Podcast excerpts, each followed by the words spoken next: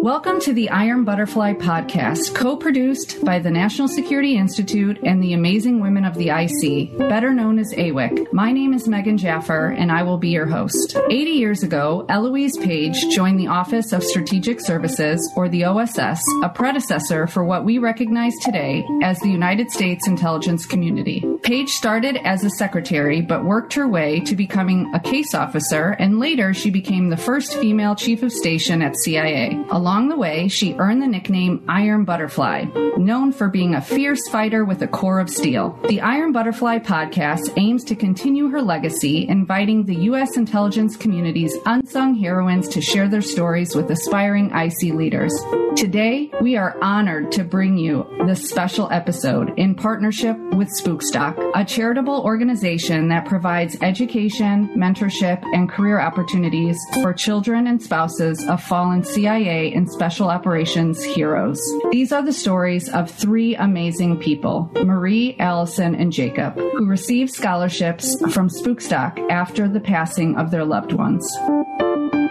Marie is a lover of all things adventurous. When she is not spending her time with her nose in the books as a current second year law student at the University of Wisconsin Law School, she loves getting up to mayhem, ranging anywhere from bungee jumping off cliffs to standing in the front row of a rock concert. She loves her friends, family, and those in the intelligence community who have supported her and helped her grow, and promises to pay them back with on call legal assistance once she's a bigwig attorney. Allison is a professional storyteller and news anchor currently living on the beautiful Mississippi Gulf Coast. She graduated from Pepperdine University with a BA in broadcast journalism and a minor in political science. Since graduation, she has been chasing down leads and telling stories from local newsrooms across the Southeast. Allison is thankful for all of those who helped her make her dreams of sharing stories possible, including many in the intelligence community. Her goal is to one day be able to pay it forward. Jacob is a passionate and driven storyteller out of Orlando, Florida, where he and his wife reside. Jacob graduated from the University of San Diego with a bachelor's degree in architecture and is the founder and CEO of Poor Bear Stories, a video production company. He is the surviving son of Senior Chief Petty Officer Dan Healy, who was killed in action June 28, 2005, during Operation Red Wings. Both Jacob and his wife Katie are Special Operations Warrior Foundation ambassadors and have always enjoyed advocating for nonprofit organizations with similar missions. Marie, Allison, Jacob, we are really honored to have you here with us today. Thank you so much for joining us. As you all know, this podcast is to share stories of people in the intelligence community. And in the same light, we recognize that you three are not in the IC, but you have amazing stories to tell. We'd like to start off by learning a bit about each of you. So, Allison, if you wouldn't mind, we'd love for you to kick us off, kick us off by sharing a bit about yourself. Right. Um, I am Allison Spann, and I am 29 years old and currently working as a local news anchor in Biloxi, Mississippi. My father was Johnny Michael Spann, and he was the first American killed after 9 11. He was a CIA paramilitary officer, and through his line of work, we all three of his kids, me, my sister, and my brother, were all able to receive a scholarship through the CIA Officers Memorial Foundation, and Spookstock does a fantastic job of raising money for scholarships, that scholarship, and two others. So, um, just great work that they do uh, to help you know kids who come from such unique backgrounds. Thanks, Allison. Marie, uh, I'm Marie. Um, right now, I am plopped in Madison, Wisconsin, but I uh, I've been traversing around for the past few years. I originally grew up just outside of DC in uh, Fairfax, Virginia. Went to school uh, all through childhood, adolescence, but then went to North Carolina uh, Wake Forest University to actually study math, and I did my research in elementary number theory. Um, and I had intended upon being a, a math teacher, actually, and I very specifically had this vision of myself being like a, a zany math professor. um, But uh, I decided after I finished college that I was young and I still wanted to do some more exploring. So I spent a year in the, the Czech Republic in Prague teaching English to professional adults. And it was actually during that time that I realized I, I didn't necessarily want to go down that career path that I had planned for myself. Went through a small but necessary existential crisis as to what to do from there um, and decided that I wanted to go to law school. And because I wanted some professional experience before I went headfirst into my next career choice, um, I got a job as a paralegal on the other side of the globe in Alaska, an immigration law firm, and then worked there for a year. Um, and then decided to go to law school in at the University of Wisconsin. Um, and I'm in my second year here. Definitely has its highs and lows, but I think overall a really positive experience that I'm super thankful for. And one of the reasons I'm able to have this amazing privilege in my life is because of the scholarship I got from the Defense Intelligence Memorial Foundation. Wow. Thank you for sharing that, Marie. Jacob, would you like to uh, uh, round us out? Yeah, sure. Uh, Marie, sweet Wisconsin accent, by the way. I, I, I, don't even, it's funny you say that because I don't hear it now, but then I'll talk to family and then they'll be like, you just said bag. And I'm like, oh, no. yeah, you said one word, Wisconsin. So a little bit about me. My name is Jacob Centeno. I'm currently living in Orlando, Florida with my wife and little pup Bilbo Baggins. Um, I run a production company. It's my dream, my passion, and something that I've done for a really long time. My dad was um, senior chief uh, Navy SEAL Dan Healy, who was killed in action in 2005 of June 28th during Operation Red Wings. He served a pretty good career in the SEAL teams. Thanks to Special Operations Warrior Foundation, I was able to attend college and graduate debt free, which is amazing. And I'm incredibly grateful. And um, it's always amazing being able to do things uh, in the community, so to speak, um, and just help pay it forward, give back, raise awareness, um, and just sort of spread the love um, that resonates in this community. So thank you for having me. Well, I think I can say this has been the best intro we've had in the three seasons of Iron Butterfly. So thank you for uh, for sharing a little bit about yourselves. Um, so each of you have a special connection to the defense and intelligence community, having lost a family member in sacrifice for our country. Would you mind sharing more with us about your loved ones? Marie, would you start us off?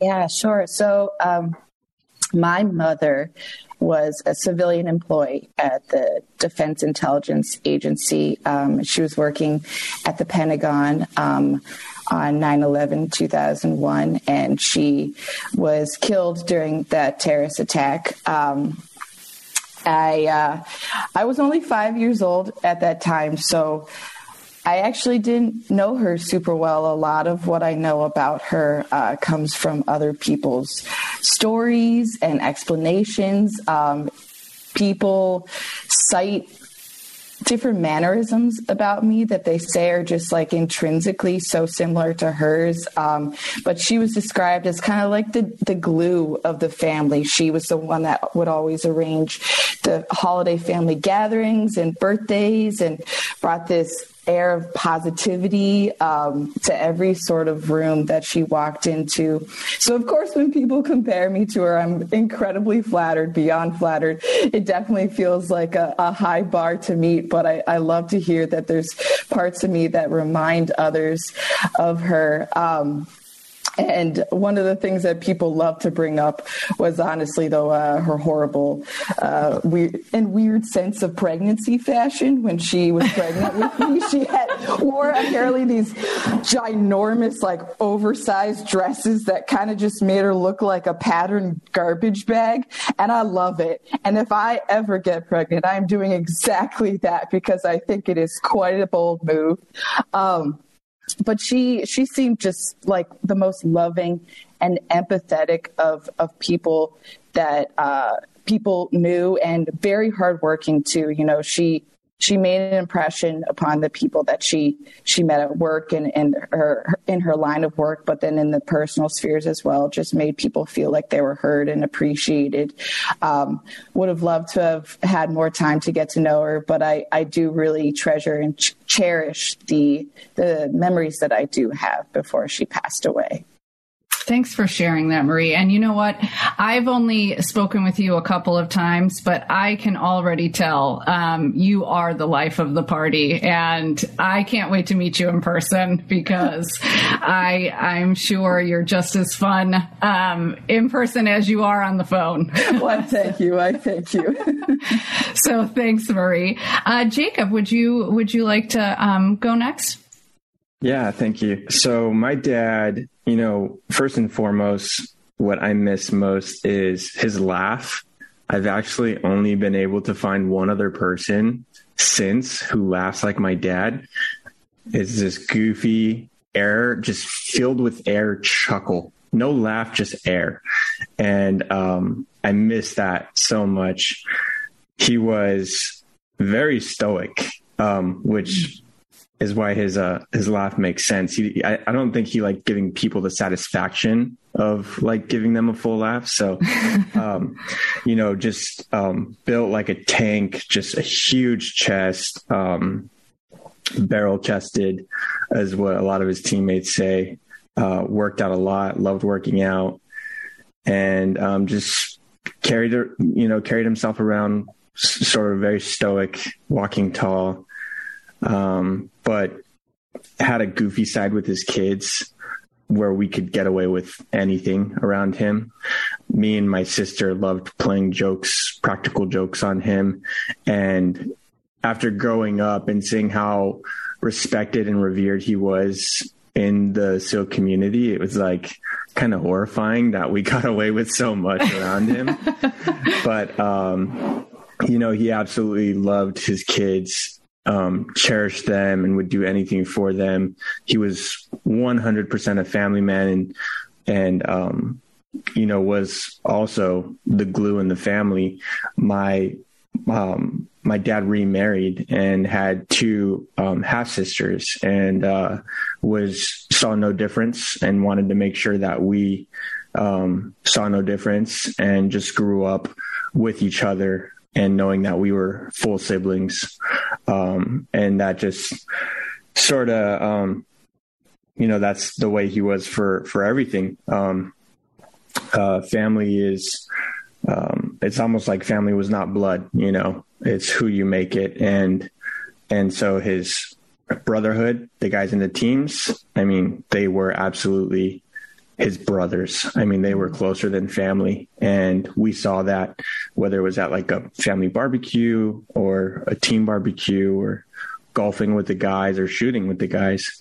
Um, they were absolutely his brothers and, and, um, he, he knew how to construct a family at home. So, I love that so much. I, I wrote it down. Family is what you make it. Um, because he he lived that with his family and he lived that with his teammates and I just I, love that. So thank you for sharing. Allison, would you like to share a few things? Absolutely. I have to say, um, my upbringing was much different, Jacob. My dad did not let us get away with anything. He spent eight years in the Marine Corps and he sort of ran the household like that he was very strict and sort of, you know, always had a certain way that you make the bed and, you know, a certain routine. So he, he sort of always kept that military background with him. Um, I was only nine years old when my dad was killed in Afghanistan. So, uh, like Marie, a lot of what I know of him um, is from family members and his teammates and people that I meet within this community. And it's so interesting because you know, everyone has a different story to tell about him. And with us, he was sort of always, um, I guess, serious and stoic. It was hard to get him to crack a smile, but talking to some of his teammates, he was, he had a really dry sense of humor and he was a funny guy. Um, I always think about the fact that it's it's just so strange that I will never know my dad as an adult. My version of my dad will always uh, be the nine year old version that I have in my head, what I thought of him at nine years old. So it's really really cool to be involved in a community like this and kind of get to know who my dad was as an adult. Um, but growing up as a kid, uh, he was a super serious guy. He had rules that he had set for us. Um, but he, he was also, he was really fun. You know, he would come home and we would get into tickle fights. We also, my sister and I loved to play pranks on him.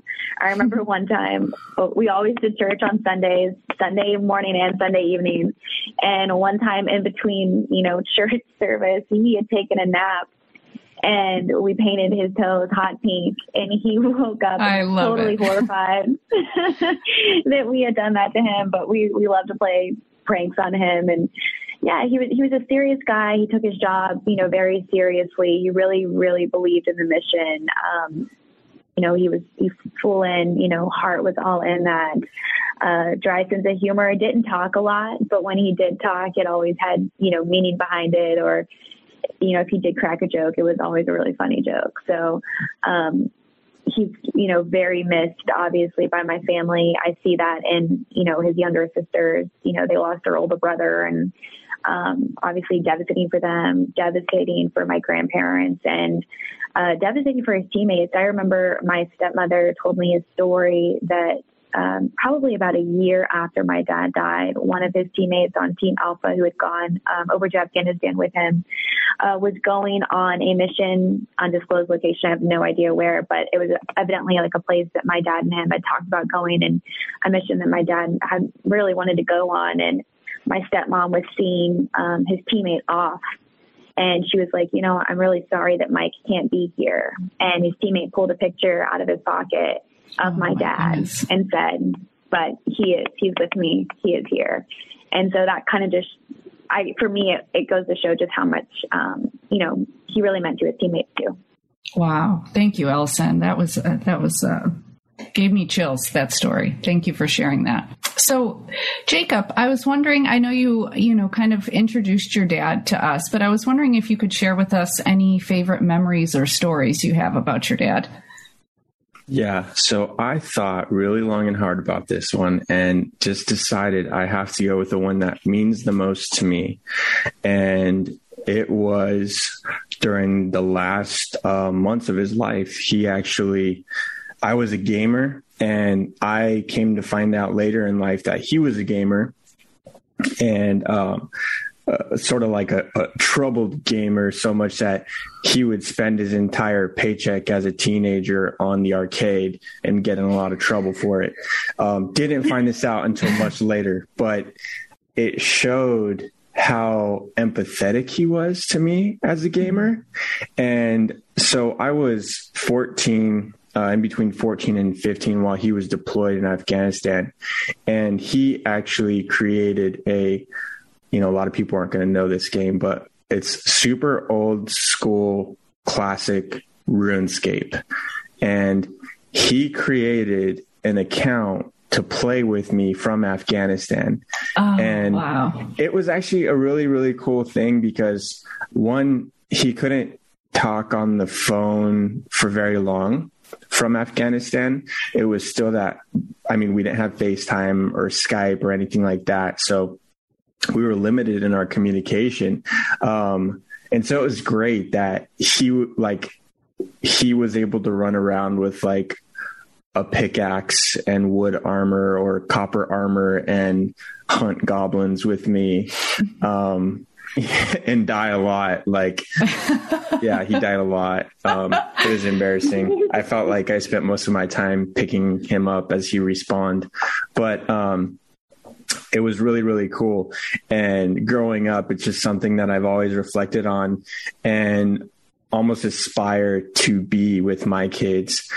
You know he was this like hardened war torn man kind of going on missions and doing crazy stuff every you know every night and somehow found the spirit energy time to log into a, a, a pixelated game and spend some time with me. So definitely one of my favorite memories. Well, and what a good role model for for you to have and for you to emulate as a dad, right? I mean, that's that's awesome. Thank you, Allison. I I know you shared a, a story about uh, about your dad, but I was wondering if you could share, you know, one of your favorite memories with us. Yeah, so I think I told you guys about this during the prep call, but it's just the story is just so indicative of of who my dad was, always serious. But growing up, my one of my favorite games was hide and go seek, and I just loved to play it like relentlessly. And um, one time, my dad and I were playing, and he found me, and I was like, "How did you find me?" And he was like, "You were breathing so heavy, but here I've got this this trick." That I learned in training and you'll become invisible. And of course, I'm like, oh my gosh, yeah, what, what's this trick? and he told me about this training method. Well, I later learned after he had passed that it was a training method that they learned at the farm. But he was like, to become invisible, you have to like get down on the ground in sort of this like kneeling position and envision an orange triangle. And he's like, you have to envision the orange triangle. You'll become invisible. As a kid, I actually believed that oh my gosh, I'm actually going to be invisible. But later, when I was telling my stepmom this story, it's a training method they, that they use at the farm, and the whole envisioning of the orange triangle is so that you are so focused on that that it regulates your breathing. And so it is harder to find you if you're hiding or, or what have you. It's just a method to like regulate your breathing but it's just indicative how like how serious he was about everything. Like, oh, here's how you can master hide and go seek is by using this technique. So that kind of always makes me laugh. Well, what a cool story to um to you know a memory that you had and you uh, something that stuck like really stuck out to you, right? And then finding out later that there's even more meaning behind that story, right? Um, I just think that's really cool. Thanks for sharing that, allison So, Marie, um, we uh, we talked previously, and you shared with us that your mom's passing transformed your relationship with your father, um, and it was it's it's quite an amazing relationship. Would you mind sharing with us and telling us more about your dad and why your relationship relationship with him means so much to you? Yeah, uh, I'm going to start off the bat by saying I am my dad's number one fan. And honestly, I got to keep myself from going on too long during this recording about him, or else it's just going to become a podcast about how amazing Joseph Mickley is. So I'll keep myself in check. Um, you know, it is no debate that my mother passing away is a, a tragedy and it's it's horrible that it happened. Um, but and so it it makes it all the trickier to to acknowledge that and know that, but then also look at the way it transformed uh, my relationship with my dad because it suddenly became um, this family dynamic where I was very attached to my mother, apparently, like just on her hip constantly. And my dad was at work a lot. Um, and so I spent a lot more time with her, was very close with her. And then all of a sudden, in an instant, he was a father with a five year old having to take care of this five year old girl by himself. Um, was working full time and, and had to figure out how to adjust for that. Um, um, our family, extended family, was very supportive, but like still, he was going to have to to come to terms with the day to day that I was going to grow up with just him. Um, and it's amazing, honestly. Again, it's so so horrible that my mother died, but because of this, because of these forced circumstances, I got so much closer to my dad. He very quickly became my best friend. I was really into dance um, when I was young, actually up until college too. Um, I was the, the classic little girl in the ballerina tutus, and we would go to Disney World for dance competitions. And bless my dad's heart, he was the singular dad in a sea of dance moms, um, and he was he learned how to like blow dry and brush and braid my hair and do my makeup. Um, he was the one that he would uh, be like the the ref at my soccer games and he took time so much time out of his work schedule um, and what his previously like established way of living was and and conformed his his life to adjust for the fact that I needed that solid source to grow up with. Um, and it was grand too because I, I'll fully acknowledge I, I was a huge brat as a kid. like, did not give him an easy time at all. And the only reason I can say I was a brat back then is because I'm subjectively a, a well rounded person now. But oh my goodness, back then I was intolerable. And it's a good thing I look cute too, or else I would not have gotten away with my behavior. Um, and so I, I didn't give him an easy time through all these dance recitals and these soccer games. Like if he pulled on, at my hair in a particular way, it was like I'd be tears in an instant. But he was endlessly patient. I remember times where I'd come into the living room and he'd be laying on the couch and he'd obviously be trying to take a nap from like the endlessness that was parenting a child by himself. And I'd come up and I'd poke him in the face and be like, Are you sleeping? Are you sleeping? Are you sleeping? He's like, No, I'm just resting my eyes. And I'm like, mm, Looks like you're sleeping. Um, but another thing I'm so thankful for from him is the fact that he really embraced the need to to come to terms and acknowledge one's mental health in the wake of this type of trauma. I mean, after 9/11, he he sought out help for himself in regards to to dealing with this sort of emotional experiences that he was having.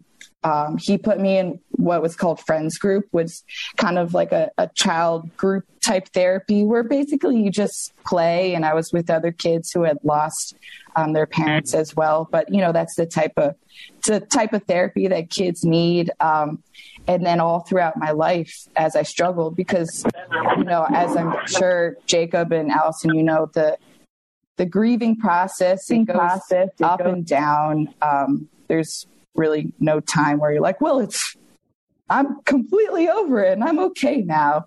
Um, and so going through that sort of experience growing up, um, he was very supportive and, and made sure that at times when I was having uh, a particular particularly rougher patch of, of remembering or, or missing out on that time I could have had with my mother, he would encourage me to seek out a therapist and, and get professional help and, and also kind of acknowledging the the bounds in the extents of, of what he, he could do, which I thought was like very hard for him because as a father, he wanted to give me everything and wanted to provide for me and support me in every way possible.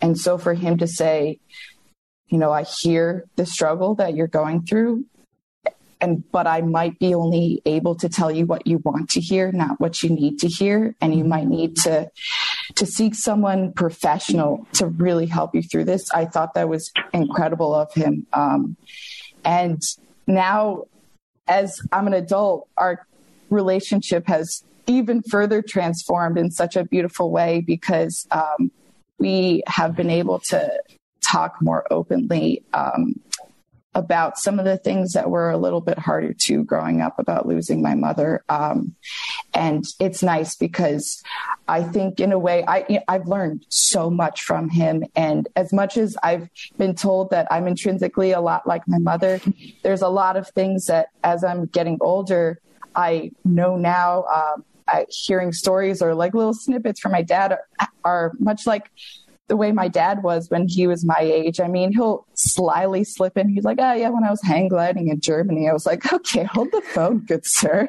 you, when you were what? and then, but then it, it kind of, it hits me and I'm like, oh, oh, I went bungee jumping in New Zealand. It sounds like I'm my daughter's father.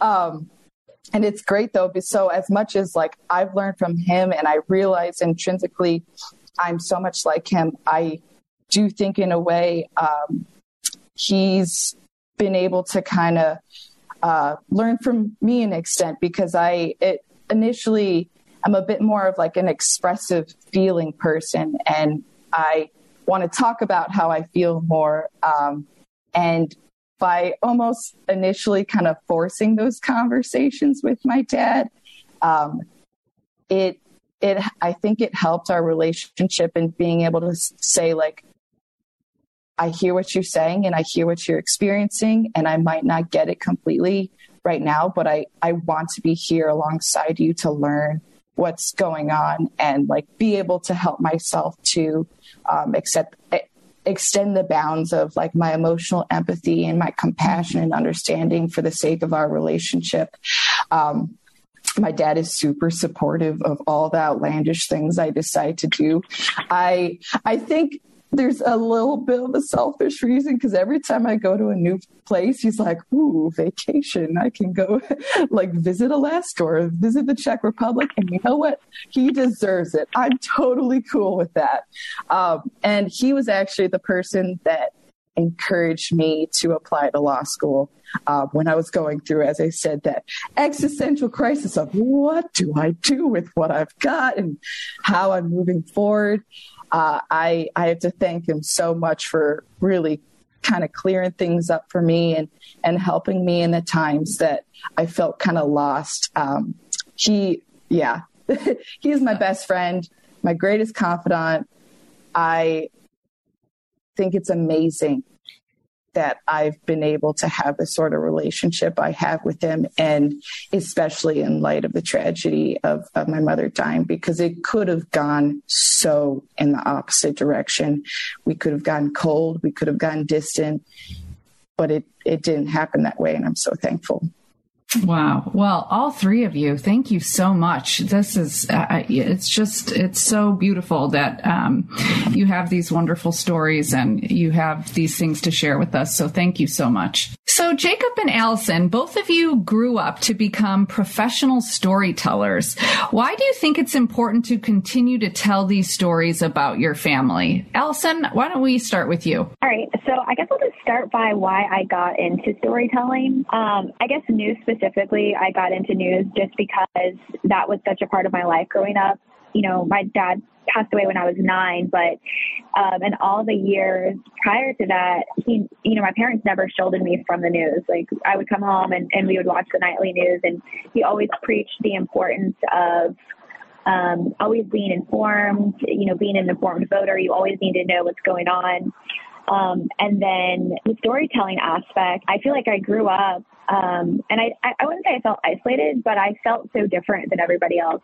Um, I felt like I was the only one who, um, well, I lost both parents, but you know, who lost parents and who had this terrible story. And then I got to college and I realized that everyone has a story. Everyone has a story to tell. And I felt really compelled to share these stories because just hearing other people's stories helped me not to feel so alone. I didn't feel so different anymore. And I just think it's important to um, to share people's stories for that reason. I think it's important to give people an outlet uh, to share what they've gone through, uh, to help other people, to warn other people, to inform other people. Right? There's so many um, things that can come from sharing someone's story, and I just feel like it's it's such an important thing and it's something I feel really passionate about and compelled to do. Um, you know, and for me, I think it's important for, you know, children like us um, to share stories because it's sort of a way to help your, your parent live on. You know, you never want your parent to be forgotten. And, you know, my dad this year, uh, actually Thanksgiving this year will be 20 years uh, to the day that he passed wow. away. And you just never want him to be forgotten. So I feel like every time that I'm able to like do an interview or uh, do an event within this community, it's sort of a way of keeping him alive uh, and keeping his story alive. And I feel like so many people in this community have such cool stories. They have such cool backgrounds. And I think it's just an important thing, even, you know, emotionally, to be able to talk about them and keep their stories alive. And I just feel like they're all such incredible people. So I feel like there's a lot of good that can come from sharing their stories. Thank you. So, Jacob, what? Do you, uh, why do you think it's important to continue to tell these stories about your your dad? To start, you know, Navy SEALs have a really bad stigma about publicity and movies and news articles, right? Like they get the limelight way too much. And my dad was absolutely of, you know, the, he was, you know, if you said you were a Navy SEAL or wore your trident in public, he was going to hurt you. Like, he, especially his, his, guys, you know, the guys in his platoon. Um, and you see this in a lot of the teams. Like guys will say, "Oh, we work at Walmart or we work at you know Taco Bell." Like they never say they're Navy SEAL. Um, it's very much um, a, a, tradition with the old um, teams or Navy SEALs, and um, so telling my dad's story, I very much adopted that mindset.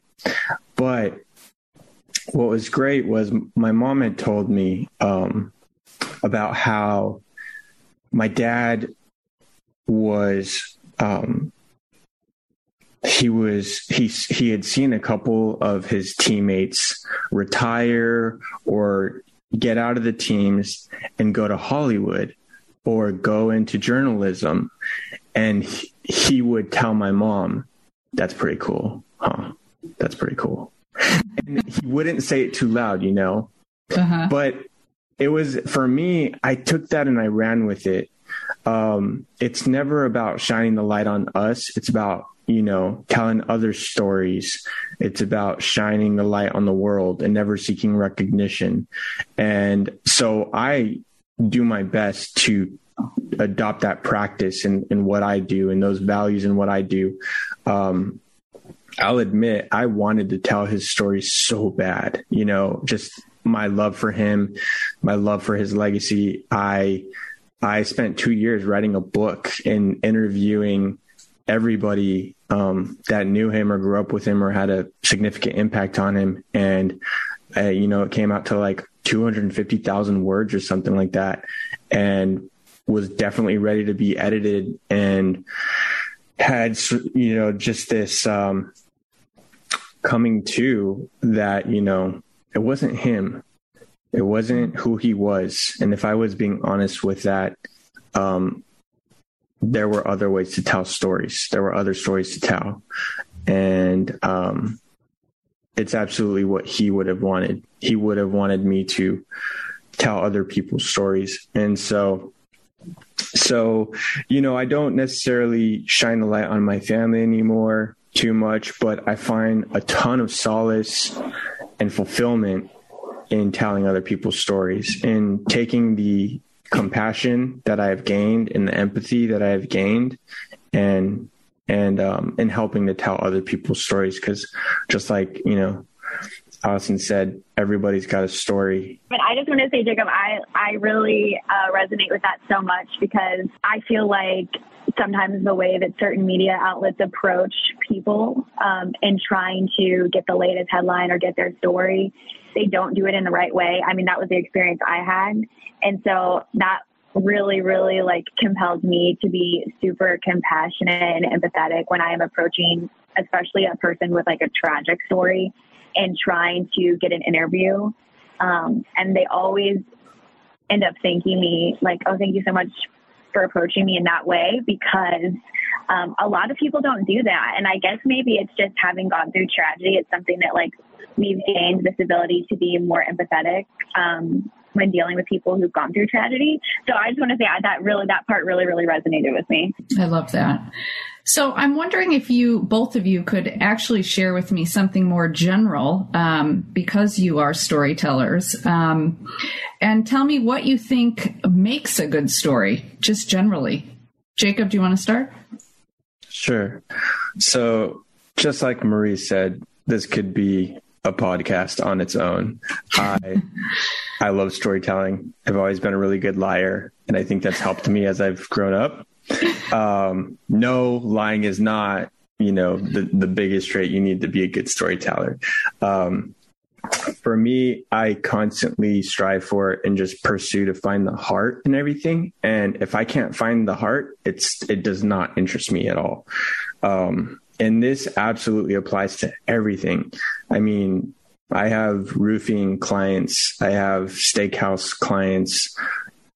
It doesn't matter whether it's a short documentary, a narrative, but if I can't find the heart in the story, it just does not interest me. So, so yeah, I'm constantly um, looking for that in my stories, and if I can't find it, I just move on. I love that. Thank you. Allison, what about you? In my line of work doing news, uh, what makes a good story is you have to have a really good main character who is willing to talk to you and who is willing to do the work to answer the hard questions. And I find that a lot of people have good stories, but some of them are just not in a place to open up and and uh, speak about it. So, you know, for me, you just have to have a main character who's really willing to open up and, like Jacob said, show you the heart of the story. I recently did um, a story um, with a woman who lost her daughter to domestic violence. And it was really, really hard for her to talk about it, but she did open up and talk about uh, some of those details um, that were kind of shocking, I think, for people to hear, but also so important to shine a light on domestic violence. And I was really, really grateful that you know she was willing to answer the questions I had and talk about the hard stuff to raise awareness for that. And it, it, ended up being such a good story just because of her, because she was a great main character with a really powerful story to tell, and she was willing to answer all of those questions that I had. Awesome. So Marie, you had mentioned that you spent some time traveling before you started law school. Why has traveling been such a big part of your life? Because of the nature in which my uh, my mother passed away, I, I it was the time afterwards was very fraught with um, anxiety towards people of other cultures.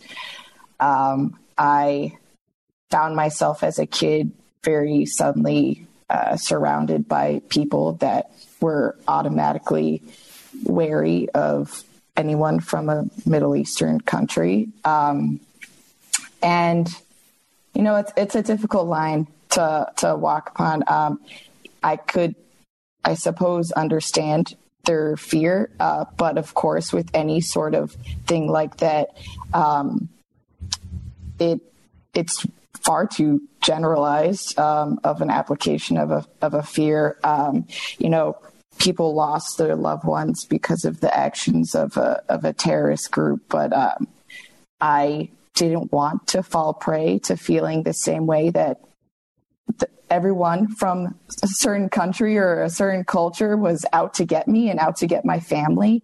Um, it it just it, it felt like an urgent need um, to to not fall into the same sort of control of being afraid to encounter other other cultures and other people.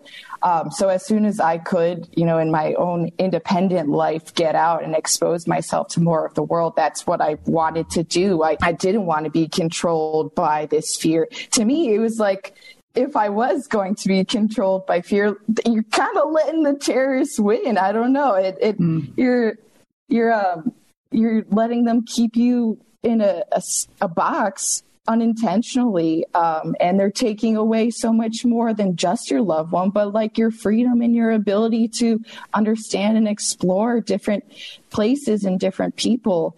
Um, and so yeah i really wanted to combat that uh, i started off you know in small increments with study abroad in college. I, I went to denmark and, and scotland and australia.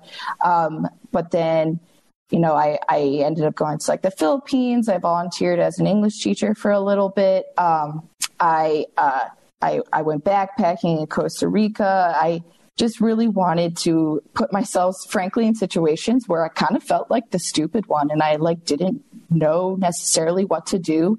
Um, and it needed to be a time for me to just actively listen and observe and not be the the person that's running the show uh, but to to learn from other people and let it humble me but then also strengthen myself because I, I think that there's a lot to be learned from putting yourself in in situations where you don't necessarily know completely what's going on not to an unsafe point. I i've had some debates with my family that i have kind of crossed the line maybe a couple times but then it's another conversation. But I, I think that there's a lot to learn and and each time that I would put myself in situations that um, I felt were new and required adaptability, you know, it, it broadens the threshold of of what I felt like I could take on and what I felt like I could handle, and it it rejuvenates you. It puts this faith in yourself that, oh my gosh, I can I can take on a lot more than I thought. And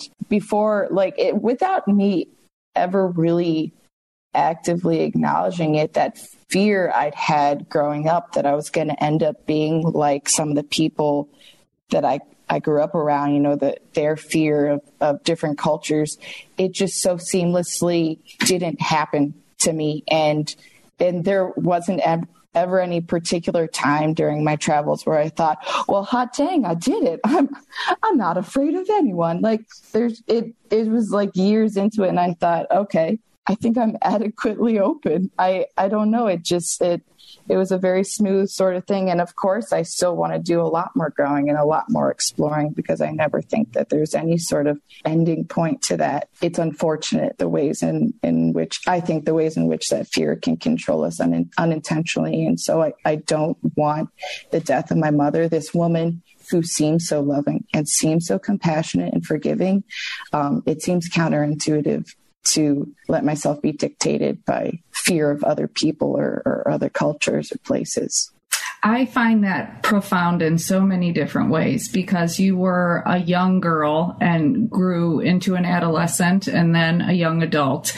And to be that, there are so many different words you could use, but self aware and just, uh, you know, you were conscious of not wanting to fall into that um, scared, being scared of of different cultures or experiences. And and quite frankly you went the opposite way and you embraced that. You said no i want to learn as much as i can about as many people as i can and as many countries as i can. I just i find that so amazing um, for someone who was young. I mean it, it's uh, i don't know. I i i just think it's it's remarkable I Thank you. I, I really appreciate that. Can I add something too? Because I very much relate, right? So I think I had a like really sideways perspective though, which was I was traumatized by my dad dying so young that I kind of had this like when you said I've like I found myself in dangerous situations, I was like, oh cool, we get each other. Because I had like this my dad died at 36 bar and I could push all the way up to that. I could push to death, right? So I would I would push myself through uncomfortable situations through doing crazy th- things, um, traveling the places that everybody else said they were scared to go, um, because I would certainly not find myself dead before 36 you, you know like that yeah. was my standard. And so i can i don't know i wonder if that's uh that had something to do with it for you too where you're like well you know my mom died young so i can push my life to this threshold like it's funny, actually. Um, I totally understand what you're saying, but because I was so young, my mother to me in my mind was always like ageless. I, I, she was this amorphous kind of angel of a woman that could have been 18 or could have been 60. Um, I think as I got older, maybe I had more acknowledgement of that because, uh, for one, I had more knowledge of like my mother as an actual human being. Um, not this built up image of her, but um, but then also aging myself. I was like, oh hot dang, I'm not that far away from when my mother got married, um, and and so yeah, that has come later on that that sort of threshold too. Um, but then I think what might play into it a bit more is um, some of like my my dad's encouragements towards adventure and travel too. Um, and since like he's still alive and he's still adventuring, it's it doesn't. I don't have like a solid threshold in place necessarily. I love that. So Allison, you are a news anchor. Jacob, you now own your own production company. And Marie, you are a law student. How did each of you decide to take the path that you're on now? Allison, I'd like to start with you. I kind of touched on this earlier, but again, I, I grew up, my dad preaching to me to always be super informed. We always had the news on. He never shied away from the realities, or showing me rather, the realities of the world. And so for me, um, it's really important uh, to be an informed citizen, to be an informed voter, and I kind of always had a desire to, you know, make sure that people were informed. And then the other part is having gone through such traumatic events and feeling so different growing up and then becoming an adult and realizing the reality of the world is that everyone has um, traumatic things that have happened to them. I'm not the only one who's lost their parents. It really, really, uh, I guess, compelled me to want to share stories, to, to want to bring to light, um, you know, just, you know, I work in local news. So, like, just within the small community I live in, there's so many incredible stories, uh, so many heartwarming stories, so many heart wrenching stories. And it's uh, really a pleasure to be able to share those stories of our, you know, average everyday citizens that you, you don't often hear about who are just, you know, kind of quietly in a community in South Mississippi, but have an incredible story to share. And then we had some really bad experiences um, with what I felt as a kid with news media after my dad died specifically what comes to mind is doing the Oprah Winfrey show. I was nine years old. We did not go into the studio, but she had two producers that came to our house in Virginia. And it was just the worst experience, like one of the worst experiences of my life. They took us to a playground and they kicked the other to- other kids off like the playground equipment so like could get video of us on the playground. I was like, I was, I wanted to go home. My family was going back home to Alabama, and I wanted to be able to see them before they left. And they ended up taking way more time than they told us they were going to take. And they just, in my perspective from a kid, did not handle that situation well at all.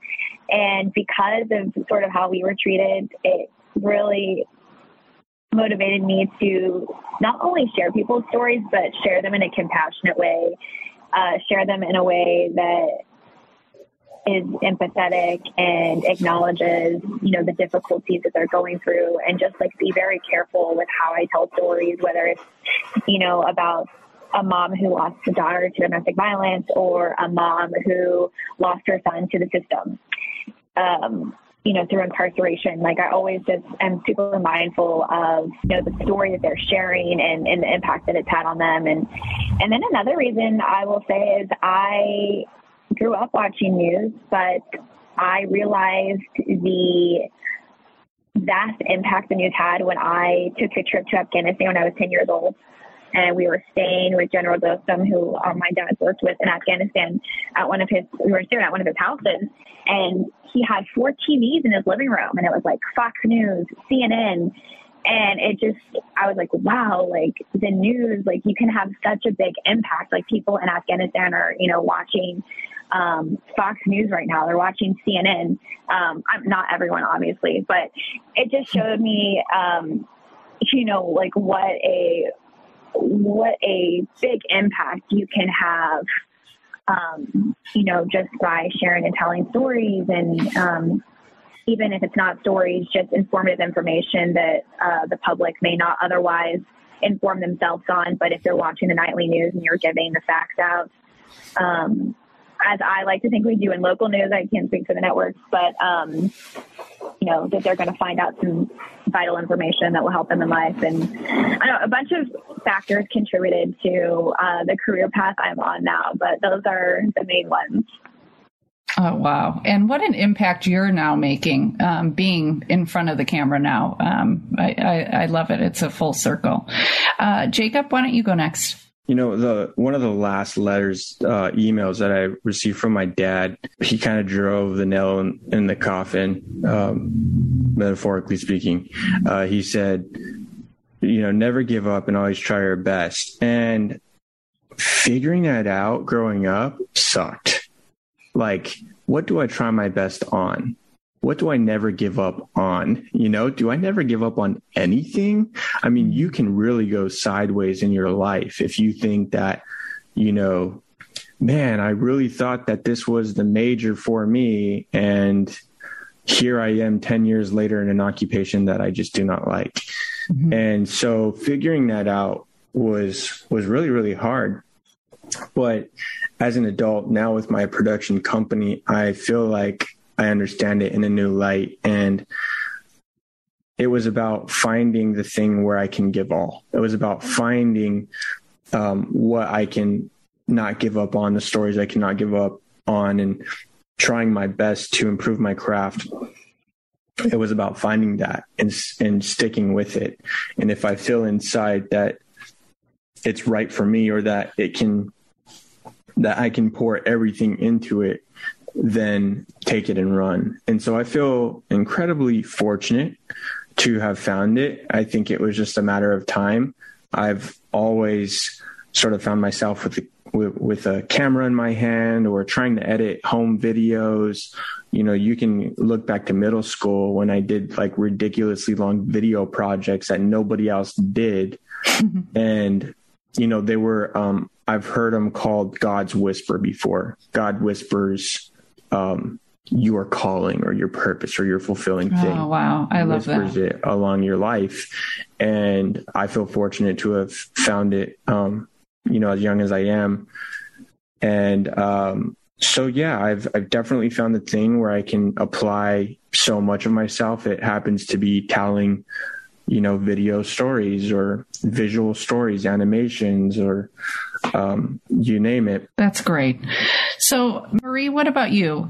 Yeah, so my decision to uh, go to law school um, came a little bit later on um, than like what is traditionally done. Now, like I said, I thought I was going to go on to be like a math teacher, math professor, um, but ultimately. Uh, it me deciding to go to law school had a lot to do with my kind of like academic intellectual interest because obviously I very much like math. Um, I am one of those rare individuals. Um, it's funny because sometimes like I'm atrocious at basic arithmetic, but like you give me a good long proof and I'm like, let's do this. Um, and, but the, the basic crux of my interest in math was I, I have like a very analytical sort of brain and, and I like being able to like structure sort of reasoning and, and logic. Um, but at the same time, uh, growing up. I also loved creative writing and I loved literature. Um, I never got any sort of like acknowledgement at school for my performance in math, but I would get like awards for my writing, um, which to me was very confusing. Um, but it, I think that law school presented this really fortunate option of converging these these two interests um, of having a very analytical and logical sort of brain, but then using my words to uh, bring about in describing this logic. Um, and then I'm also a really big people person. And while there are areas of the law that uh, probably have less interaction with people, there was uh, something a lot uh, working in the immigration law firm really solidified for me that I can have that super person to person sort of uh, career, and I can have this real life impact um, it's people's livelihoods that I can have a hand in. I'm so much of what I could do as an attorney um, would really have a huge impact upon people's day to day lives. So it all came together in just kind of this beautiful way of like my own interests and then my, you know, my want to still work with people and, and help people. It, it's happening this way. I, will tell you, I'll be completely honest with you folks that sometimes during law school, I thought, well, what the heck have I done to myself? oh, dear God, no. Uh, but when I step back from that and I, I remember the bubble that I'm in, I'm like, no, this was a good choice keep persevering through. And I, I am, I'm glad I made this choice, even though I started it in the midst of a pandemic. I, I am still happy I made the choice. Well, good. I'm glad you did too. So you know, one of the things that is sometimes forgotten or taken for granted is the quality of person in the intelligence community. And that's something that we've really strived to share with the Iron Butterfly uh, community is sharing the stories and the quality of person. Um, are there any principles and values that you've picked up through your special connection with the intelligence community? Jacob, we'll start with you. So for me, I mean, there's a ton that come to mind, but when I think about it personally, the one that I practice every day is humility and honesty. Mm-hmm. And so I'm fortunate enough to still like work with some of my dad's teammates, which is amazing. You know, they hire me for video or media consulting, and I get to continue to cultivate those relationships with them. But, you know, I felt I feel like when I was a kid, my dad set certain standards of how you act around these guys and and um, just the weight that they carry, how much they've sacrificed, how much they've trained. I mean, you're talking thousands and thousands of hours of dedicated, rigorous training. And that that comes with a ton of respect. And I can't tell you, hey, um, this is how much respect you need to give them. This is how you need to act around them. So I've always just understood it as this like weight. And so for me, um, sort of being in the community and get, you know, getting to, uh, for instance, go uh, to basic underwater demolitions training like last month, I got to go see one of the newest um, class of Navy SEALs graduate into their now profession. So you know, I'm still involved in the community. I'm, I still get to participate in the intelligence community in certain ways, and and um, just the the forefront value is be incredibly humble and be honest.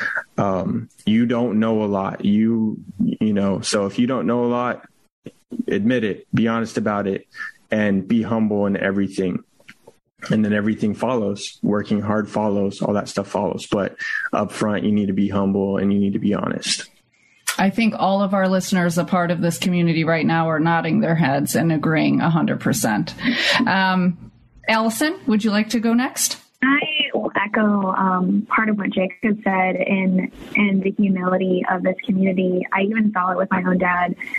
I think that honestly, he would be embarrassed of all of the media coverage that he's gotten uh, just for being the first American who died after 9 11. That was just so um, uncharacteristic of the person he was. He, um, you know, would never want uh, the public to know or to sort of like revere him or think that he was a hero because he was just doing his job. He was just doing what he believed in. And I I think that he had a lot of respect for his colleagues, um, you know, for other stars on the wall at CIA, but I don't think that he would ever believe that he was deserving of one.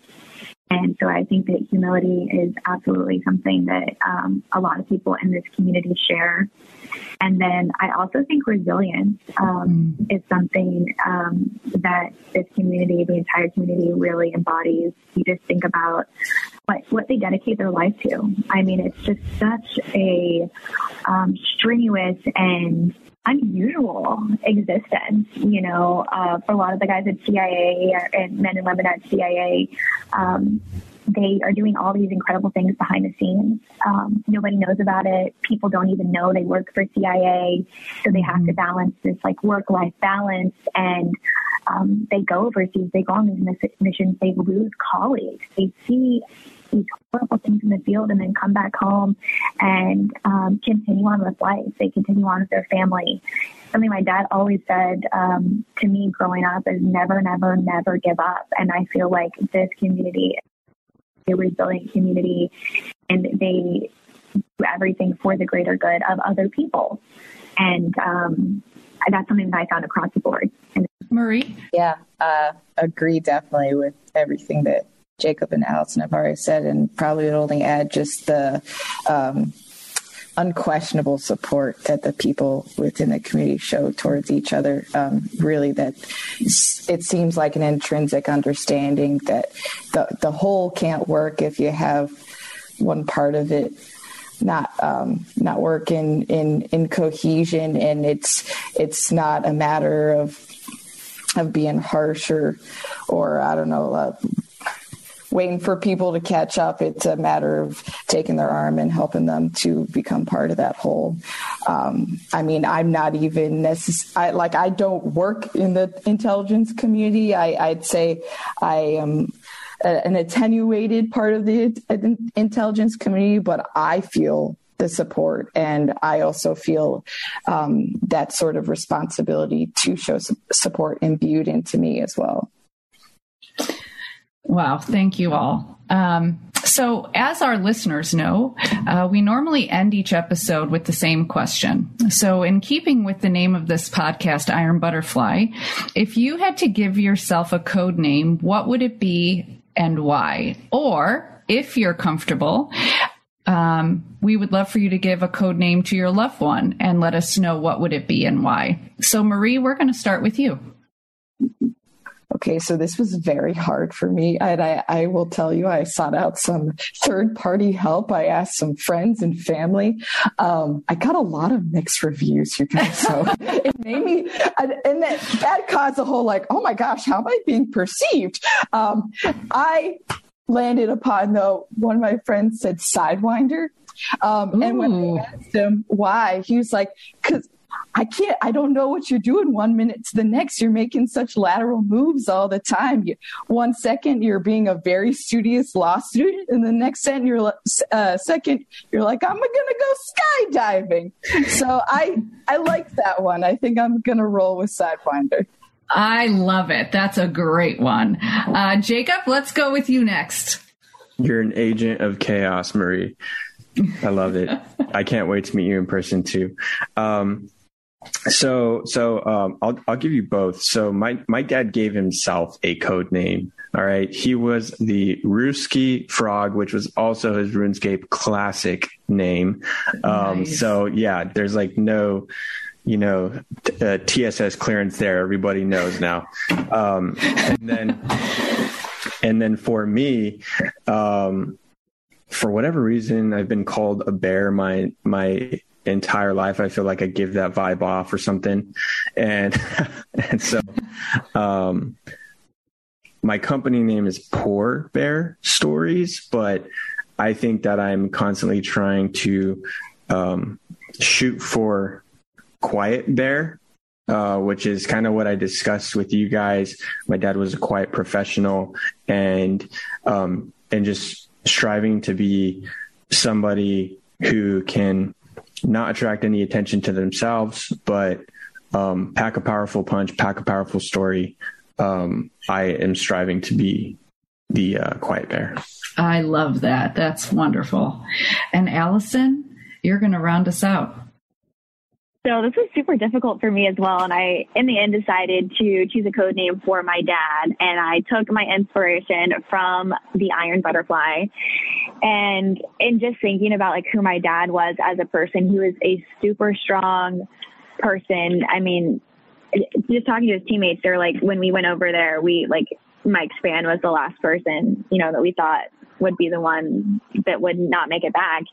And just super strong. He had a, I wouldn't say a rough exterior. Like I said, he was just really quiet, strong. He was, you know, it was hard to get him to crack a smile. And then he moved very stealthily, I would say, just like in his line of work. So I decided, and, and our favorite well, I guess one of the best memories, like our favorite week of the year was always August um, for Shark Week. We always like sat down and watched Shark Week. We had a bag of salt and vinegar chips for every night of the week, and that was our thing. So I decided to give him the name Titanium Shark as his code name. I don't know if he had any code names, like his real code names. I don't know if he did. No one has ever told me, um, but that is the code name I would choose for him. Oh wow, those are absolutely fantastic, and um, they're very meaningful. And I, I, appreciate you taking the time to think about it and putting thought and, and love into choosing one. So thank you. You know, um, I really hope that we at Iron Butterfly did you all proud because this was a very special episode for us, and we are extremely thankful to the three of you. Um, for, you know, and it has been an honor to spend the time with you. So thank you all for sharing your time, for th- sharing your stories. Um, and we're just thrilled that you chose to share it with us. So thank you so much. This has been an episode of Iron Butterfly, co produced by the amazing women of the IC and the National Security Institute at George Mason Scalia Law School. To find out more about AWIC, email us at awicpodcast at gmail.com. We'd love to hear from you. You can also learn more about NSI and upcoming events at nationalsecurity.gmu.edu. If you'd like the show, please, please be sure to rate, review, and subscribe. Lastly, we want to thank Amy Shand for making this episode possible, and Wise Wisteria and Maeve Cronin for production assistance. Stay fierce, and we'll talk next time.